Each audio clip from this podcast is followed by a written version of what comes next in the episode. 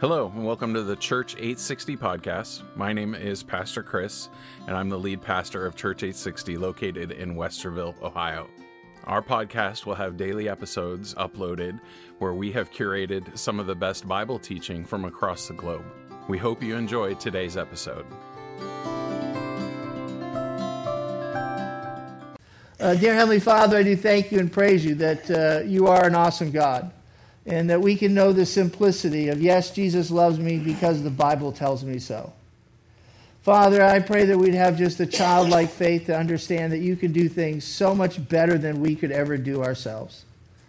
Father, I thank you. I praise you. I give you all the glory. In Jesus' name we pray. Amen. We do have a communion at the end of the service today. And uh, that is a very important time in a Christian's life to commune with, a common union with you and Christ, to partake of his body and his blood, and to become one with God. It, it's, it's a pretty cool concept. And uh, uh, we want to be able to do that with a sense of reverence, if we would. And, and we need to remember we're looking now uh, in Kings uh, at a time when we're looking at about 900 BC. How's that? 800 BC, in that area.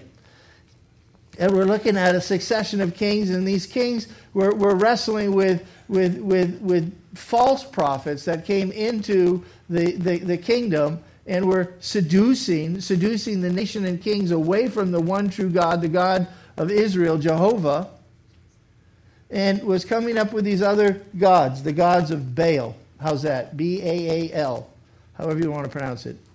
And, and the idea is, is that there was a, a war going on, and God is now trying to show himself through his prophets, the true prophets of God, Elijah, Elisha, and, and, and we're watching the, the Spirit of God being poured out to come against the Jezebel and the Ahab.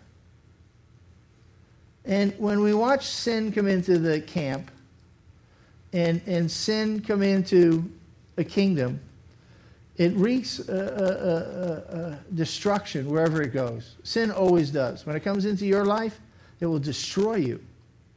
And, and, and we watched it come into Israel, and Israel is now stuck in the middle of a huge famine.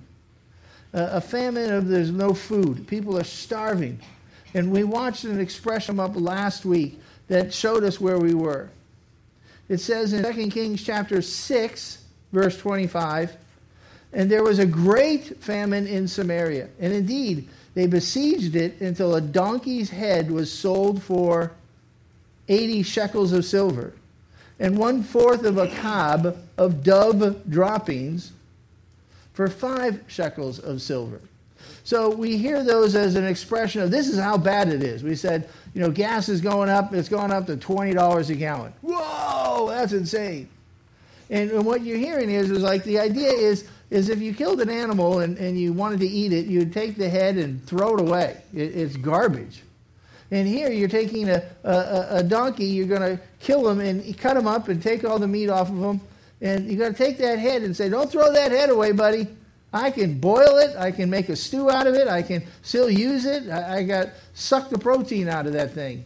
I'll give you 80 shekels for that uh, uh head of the, the, the, a, a donkey.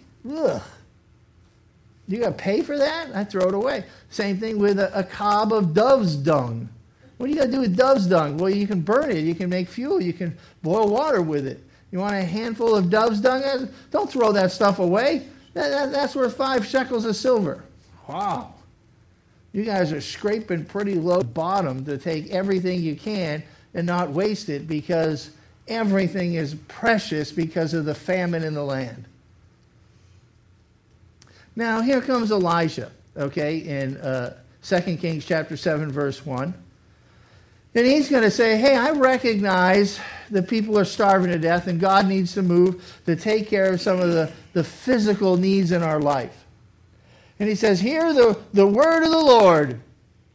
Thus says the Lord. I love that expression. And he says, here's something very specific. Tomorrow, about this time, a seah of fine flour shall be sold for a shekel, one. And two seahs, or sacks of barley, if you would, for one shekel at the gate of Samaria. And, and you got to love this. Elijah is coming in, and, and, and he's speaking very specifically. You got to hear that. Now, my son would say that sometimes we Christians don't live in reality. You know, Dad, you're talking about all this Jesus stuff and blah, blah, blah, blah, blah. Yeah, well, there's real needs, real people, and real issues.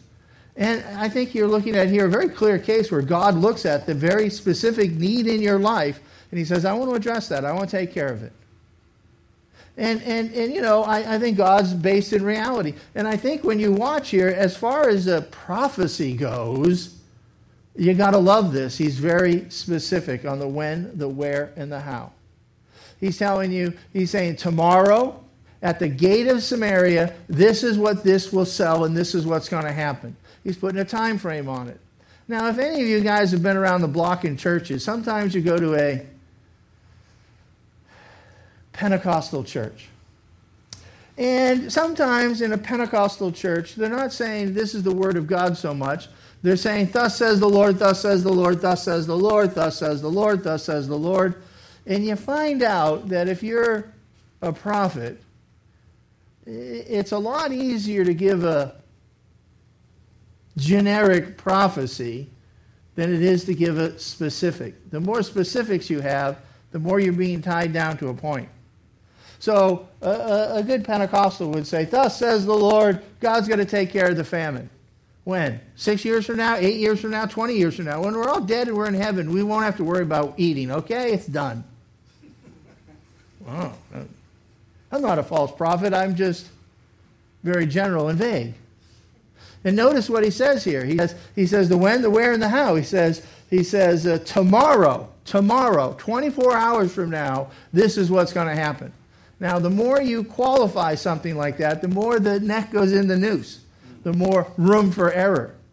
Well, what if it takes three days, Dave? Was he wrong? Yeah, he said tomorrow. He says, Tomorrow about this time, a seah of fine flour shall be sold for a shekel, and two seahs of barley, or two sacks of barley, for a shekel at the gate of Samaria. Now, you know, people hear these things and we talk about what the Lord's going to do. The Lord told me. When you say things like that out there, people look at you and go, God talked to you? What are you, one of them weirdos? If that's weird, I'm one of them weirdos. And you know what? God told me, blah, blah, blah, blah, blah. And He's told me some very specific things in my life and at very specific times, and it was very healing and therapeutic. All the, all the words are for edification, building up of the body. You don't want to go up and say, Thus says the Lord. God sees your sin and he's going to destroy you. You've got, you've got herpes and AIDS and everything else coming at you, you wicked scumbag. That's not, thus says the Lord kind of stuff. It's not edifying. It may be. Maybe it will save the guy's life. But you know, you get your skeptics, don't you? So as as as Elijah's there prophesying and saying wonderful things in front of everybody, it says, "So an officer, ooh, on whose hand the king leaned, answered the man of God." So he's a guy, as the king's sitting there, and the king wants to go and say, "What the heck?" and this is, you know, part of the furniture type guy. He's sitting there. He's listening to this. I'm a, a bodyguard. I don't know, somebody of the king. And he turns around and says, Look, dude, you're way out in space.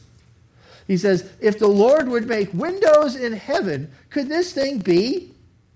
And he, Elisha, said, In fact, you're, you're questioning me? I'll tell you what's going to happen. In fact, you shall see it with your eyes, but you shall not eat of it. How's that? Don't you dare question a man of God when the man of God is on the job. Reminds me of another story. You guys ever hear the story of uh, uh, uh, Elizabeth and uh, Zechariah? They were the parents of soon to be John the Baptist. And so Zechariah had to pull his duty and go into the temple. And as he walks into the temple, I don't know, he's moving the firewood around or doing certain things, he sees an angel. Who'd ever think of seeing an angel in the temple? Shocking. The angel comes up to him and he says, John or Zechariah, you're going to bear forth a child. Now, his wife was old. He had a very, what do you mean I'm going to have a child? Dude, you're way off base, angel. And the angel's like, don't you dare question me. Bam, shut his mouth up, muted, muted him, right? Couldn't say a word. So here he is. He walks out of the temple. He's going to have a son. He's going to have a child. It's going to be of God. This is a miracle. What's the first thing you want to tell everybody you know? And he comes out of the temple. You know, he's robbed of the very joy, the, the, the proudest part of being a dad. Hey, guess what? My wife's having a baby, and, you know, woohoo! And he missed that because he showed doubt to the angel. The angel's like, You don't doubt me. How dare you question? This is the word of God coming at you. I don't believe it was Gabriel. It was another angel, though. And he goes, Shut up. You're not going to say a word till the child is born. They're going to say, What's his name? And he writes it down. His name is John. And as soon as he says his name is John, bam, he opens up his mouth and he can talk. And, and, and uh, there's a, a penalty for questioning God. Uh, what do you mean? Oh, shut up. Yeah, what do you mean? We're always selling bread tomorrow for a sailor, for a shekel? Come on. A sack of flour tomorrow? Impossible. You couldn't get you couldn't get enough bread down here to get those prices to come down. If if the if the floodgates of heaven were opened and we're all swimming in flour, eh, the prices wouldn't come down to what you're saying. You're delirious. And Elijah says, you know what? You're going to look at it, you're going to see it, you're going to know it to be true, and you ain't going to get a bite of it. Wow. I, would hate God to say that to me. Now, this is how it all comes about. Weird story, okay? I didn't write it, I'm just reading it. Verse 3 Now there were four leprous men at the entrance of the gate, and they said to one another, Why are we sitting here until we die? So we we know that leprosy is highly contagious, right? And it's a, a, a, a sign that, that, that you're losing your sensitivity, right? And if we're leprous uh, to, to sin and we're, we're, we're uh, not sensitive to sin and the damage it can do, it can kill us. And so what they do with lepers is they, they put them and they throw them outside the gate. You're not welcome in town. You can beg, beg over there. And even if the leper had money, nobody would even accept the cash from the money because, because it could have leprosy on it. And I'm not taking a quarter from the guy because I could die from it. it could kill me. So these four of these guys are sitting outside and they're like, you know, we're not in a very good situation here. Uh, we're kicked out of a city that's starving to death. Hmm. And so they ask the question, why are we sitting here until we die? That's all that's going to happen. If we say we're going to enter the city, verse 4, well, the famine's in the city, and guess what? We shall die there. So if they finally let us in, what do we do? Go party with them and all starve to death and watch our ribs cave through our chest, you know? We're all dead. He goes, uh, uh, and if we sit here, we're going to die as well. Nobody's throwing us a scrap of bread. Guess who's the last guy in the bread line? The lepers. And if we sit here, we die also. Now, therefore, this is the conclusion. Come, let us surrender to the army of the Syrians. Can't be that bad, right? If they keep us alive, well, we're going to live. And if they kill us, we're only, uh, we shall only die. That's, I got death, death, death. And we could try the Syrians. What, what are they going to do? Kill us? What will we do? We're dead any which way we turn. And, and sometimes that's, that's a, a sense of logic that, that, you know, we use to say, hey, you know, you're living your life. Where, where are you going? What, what, what are you trying to do? You're going to live for another 100 years? What are you going to get out of that? You're going to be dead the same as everyone else. Yeah. 100 out of 100 people die. We all do. And, and, and, and they're finally putting the logic to it. Says, why not try? And sometimes you say, why don't you give Christ a, a chance in your life? Why not accept him into your life? Oh, no, I would never do anything stupid like that. That's for morons, you know. Well, what else you got? You got anything better? No. You're going to die, right? Yeah. Well, why not die in Christ? Gee whiz. If I'm, if I'm dead and I'm raising pushing up daisies. You know, I'm doing the same thing you're going to be doing. I'm doing the same thing I'd be doing if there was no Christ. So sometimes there's a little bit of wisdom there. And they, they rose at twilight to go into the camp. Of Tinkle, tinkle, run over there. And when they'd come to the outskirts of the Syrian camp, verse 5, to their surprise, oh, no one was there. For the Lord had caused the army of the Syrians to hear the noise of chariots and the noise of horses, the noise of a great army, so that they said to one another, Look, oh, the king of Israel has hired against us the kings of the Hittites and the kings of the Egyptians to attack us. Therefore they arose and they fled at twilight in the camp uh, and left the camp intact, their tents, their horses, their donkeys, and they fled for their lives. Now, you know, isn't that a weird miracle? Uh, let's just, you know, in the, you know, annals of God's great miracles. Who would have ever thought? Okay, you're starving to death. You got a, a, a hundred thousand uh, uh, Syrians, you know, packed uh, outside your, your gate, and and who'd say, God, why don't you have some noise? Why don't you make a big noise and sound like you know a huge armies out there, and have these guys run like chickens from it? what is that? We're all going to die. Run! And they leave everything perfectly intact. Wow. Now, I don't know about you. That's what they call in the Bible a. Thank you. You're getting the hang of this thing. And, and I don't know about you, but I could have sat there in, inside of Jerusalem for a thousand years and never once even came up with that concept God, why don't you just sound like a big army and scare these boogers off? Think outside the box a little bit. God's much bigger. He's seeing so many other big things. He says, ah, This is no big deal. You want me to get rid of 100,000 Syrians? Watch this ah, they'll run. God's like, that was no big trick. Can God make noise? Gee, I guess if he can raise the dead, he can do anything. And, and, and it, to me, it's not that big of a whip of a miracle. But they come in and everything is this way. And it says, verse 8, and when these lepers came to the outskirts of the camp, they went into one tent, they ate and drank and carried from it silver and gold and clothing. They went and they hid them. Then they came back and they entered another tent and carried some, uh, some from there also, and they went and hid it. Now, isn't that amazing? The first reaction is to like be a squirrel. I want to go in there, eat, drink, and whatever, but I'm going to take the gold and go hide it. I, I need to bury something around. And, and I don't want anyone else to know this is my little secret stash, just in case some things go bad. I know where some gold is. I don't know what's going to happen here. Maybe they're all going to come back and kill us all, but I got me a little secret stash. And we love to do that, don't we? We want to stash things aside.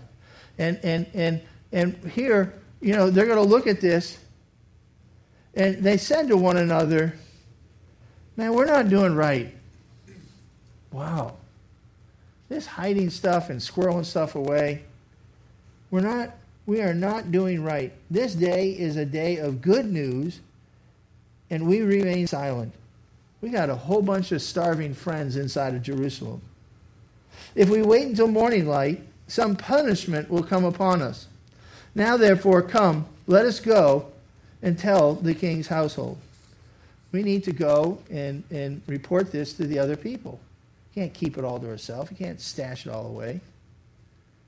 So they went and they called to the gatekeepers of the city and told them, saying, We went to the Sumerian camp, and surprisingly, no one was there. Not a human sound, only horses and donkeys tied and the tents intact. And the gatekeepers called out, and they told it to the king's household inside. So the king arose in the night and said to his servants, let me now tell you what the Syrians have done to us. They know that we are hungry, therefore they have gone out of the camp to hide themselves in the field, saying, When they come out of the city, we shall catch them alive and get into the city. So the king comes out, he hears all this news. The Syrians have left, and there's a whole bunch of stuff sitting out there in the field. And you know what he thinks? It's a trap. And, and you know, we tell people, you know, here's Jesus Christ. He died for you. And as he died for you, he, he, he was, his blood was shed so that your blood would not be having to, and then therefore you can have eternal life. You know what people say? That's a lie. That, that, that doesn't make sense to me. It's a trap. You just want me to go to your church. If I go to your church, your pastor's going to sit down and play the old, you know, please, I need money, please, please, please, please. He's going to soak me dry for every dime I've got. He's going to leave me. I went to your church, took my cigarettes away, money away, and they left me with nothing. Wow. Isn't that sad? Nobody wants to be that way. Nobody's trying to take things. It's not a trap. And one of his servants answered, and they said, Please, let several men take five of the remaining horses which are left in the city. Look, they may either become like all the multitude of Israel that are left in it, starving to death, or indeed, I say they may become like all the multitude of Israel left from those who are consumed. So let us and see. Take five horses, king. Risk a little bit. Go out there and let them, you know, see what's happening. And if they confirm the story of the lepers, okay, let's go check it out. What do we got to do? Watch our horses starve to death here? Therefore, they took two chariots with horses, and the king sent them in the direction of the Syrian army, saying, Go and see. Get out there and go look around. And they went after them to the Jordan. Indeed, all the road was full of garments and weapons which the Syrians had thrown down in their haste. So the messengers returned and told the king. So their weapons, their swords are on the ground. It's not going to be a trap because uh, if, if that was the case, they wouldn't throw their swords away.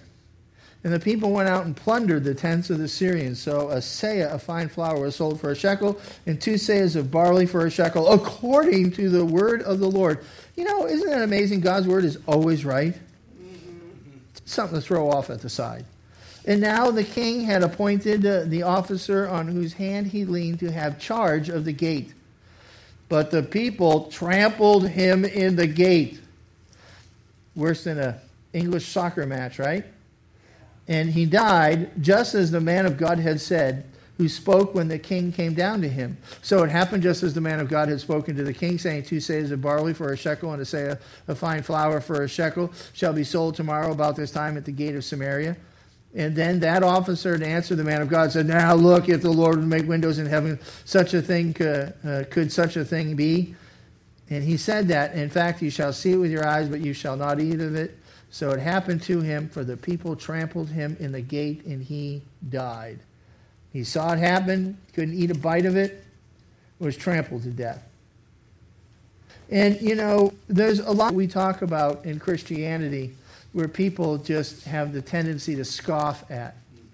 Now, we at Calvary Chapel are very strong, ardent supporters of this thing called a pre tribulation rapture.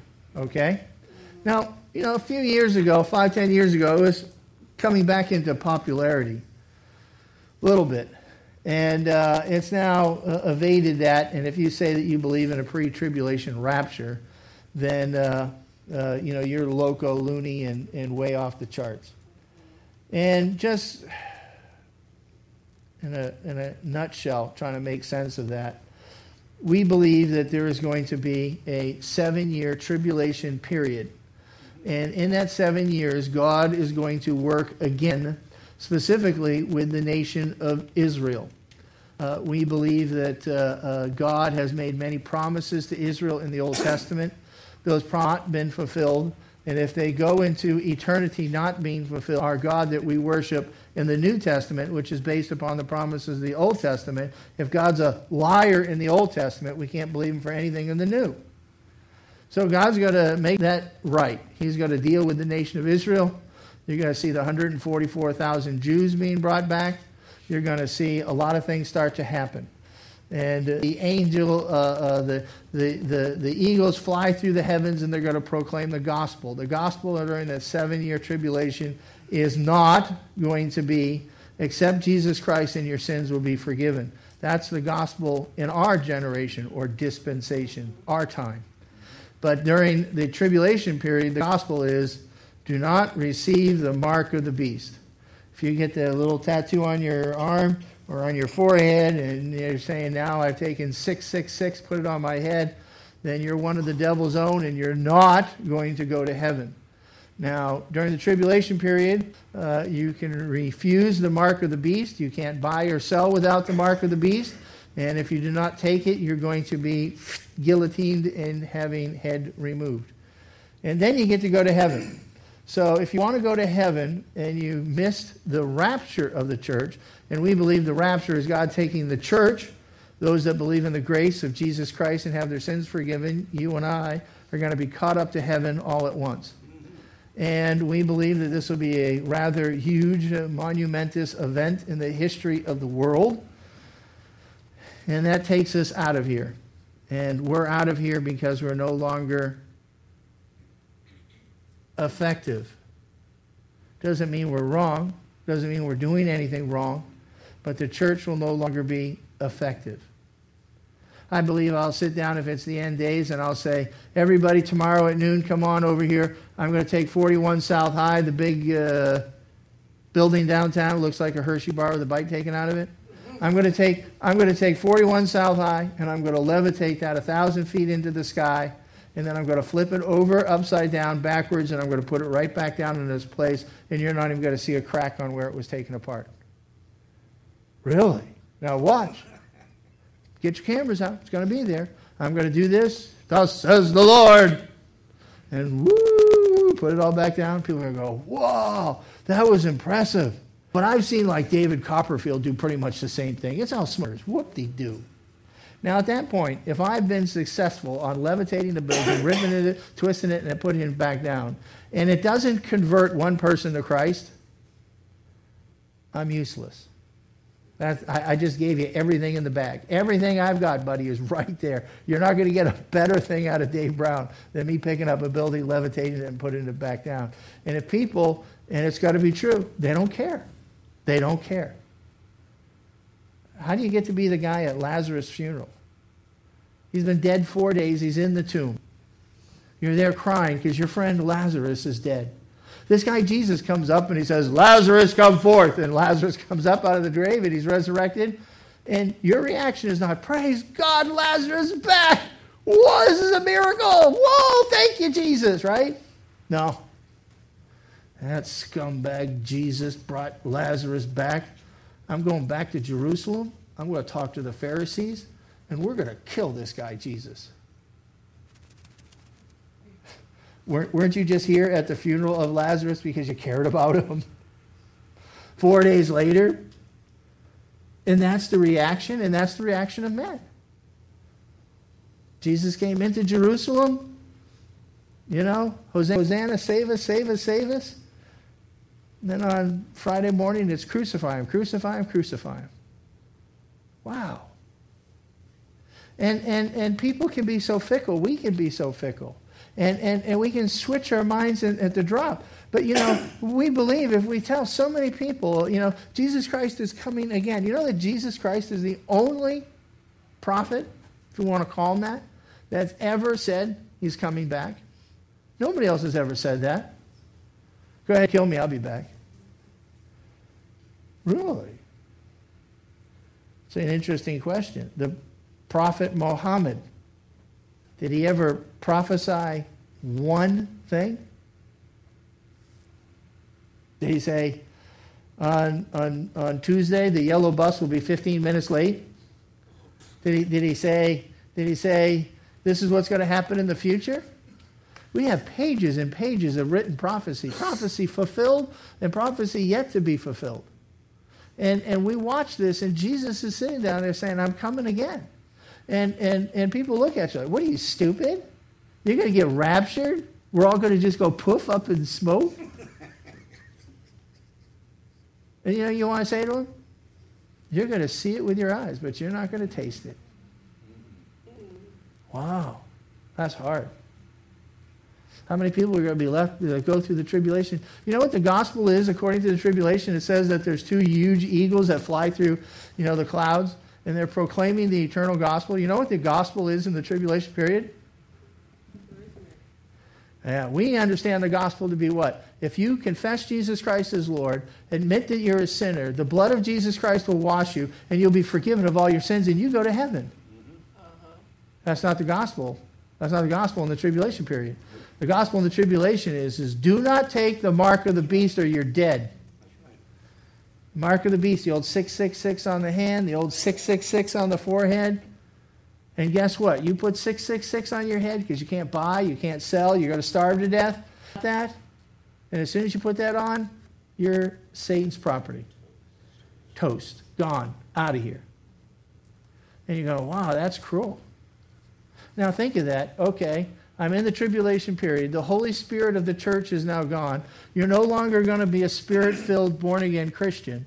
And you have to now go through seven years and refuse the mark of the beast. And you have to do that. And if you don't take the mark of the beast, you get the guillotine and the head's gone, right? That's the fact of the matter. So you go, okay, I'm going to have to stand up to the guillotine I'm not going to take the mark of the beast. I have to do that without the Spirit of God in me. Now, I might be able to do that now. I could probably refuse and be guillotined and have my head cut off. But if I do that, it ain't in my strength. It's the power of God in me that's giving me strength to do that. You don't get that added bonus feature in the tribulation period. You got to gut it out. Suck it up and gut it out. Get your head cut off. You do that in your own strength. Well, if you like, you can get Jesus Christ now and go in the rapture. Oh, okay. And yet, and yet, when we talk about the rapture, what do you, what do you get from people, uh, fellow Christians? Mm-hmm. Scoffed at, laughed at, doubting. Oh, you're not that stupid, are you? Yeah, yeah. You're one of those stupid born again Christians that believe that God's going to come back and rapture us all and take it. Yeah, me. Call me loony. I don't care. That's what we believe. We're not being called to be doubting, scoffing, attacking, and it's not our plan to be storing up cans of beans underneath our bed. I uh, might get a few rocks thrown at me for that one. But somehow or another, this is your preparation for the tribulation period is that you need to have some beans underneath your bed. And if you've got a closet full of canned beans, you're doing all right. So, gee, Dave Brown's got a basement full of canned beans. What do you think I'm going to get if the tribulation happens? I'm left behind, and now we're going into a, a mega crisis. First thing I'm buying? Shotgun, baby. I kill you, you come near my beans. And then what am I going to do? I'm going to sit down and says, Lord, I'm finally here. You know, I lost one of the bean fights, and now I'm the dead one, and I've killed like people, Lord, to keep my beans in place. I wouldn't want to show up before the Lord like that either, you know. And, and you know, and uh, there's no preparation. There's nothing you can have. The only thing you've got going for you right now is the fact that God loves you. He sent his son Jesus to die for you. And you have an opportunity through communion to sit down and to say, Lord, I want to confess myself as a sinner, recognize that I need to be beaten, and recognize it took that for me and you can have everlasting life. Your sins are forgiven, and you go into heaven for eternity. Never to face death, never to be tortured, never to be whipped. God, God is extending something to you. And, and just as the, the, the, the, the Jews in Jerusalem, just as the king said, Ah, oh, no, that can't happen. It's impossible. They rejected it. They saw it, and they didn't eat of it. And, and, and what I'm offering you is to say, don't reject this. Walk in it, believe it, and partake. Amen? Father, I thank you that we can come before you and praise your name and, and see that you are here today in our midst. Change us, mold us, and shape us. Father, I thank I praise you in Jesus' name. Amen. Thank you for listening to today's episode of the Church 860 podcast. We hope that you've enjoyed it. If you have, we ask that you would like and subscribe to the podcast so that you can get daily updates. If you'd like to know more about Church 860, please visit church860.com. Thank you. God bless.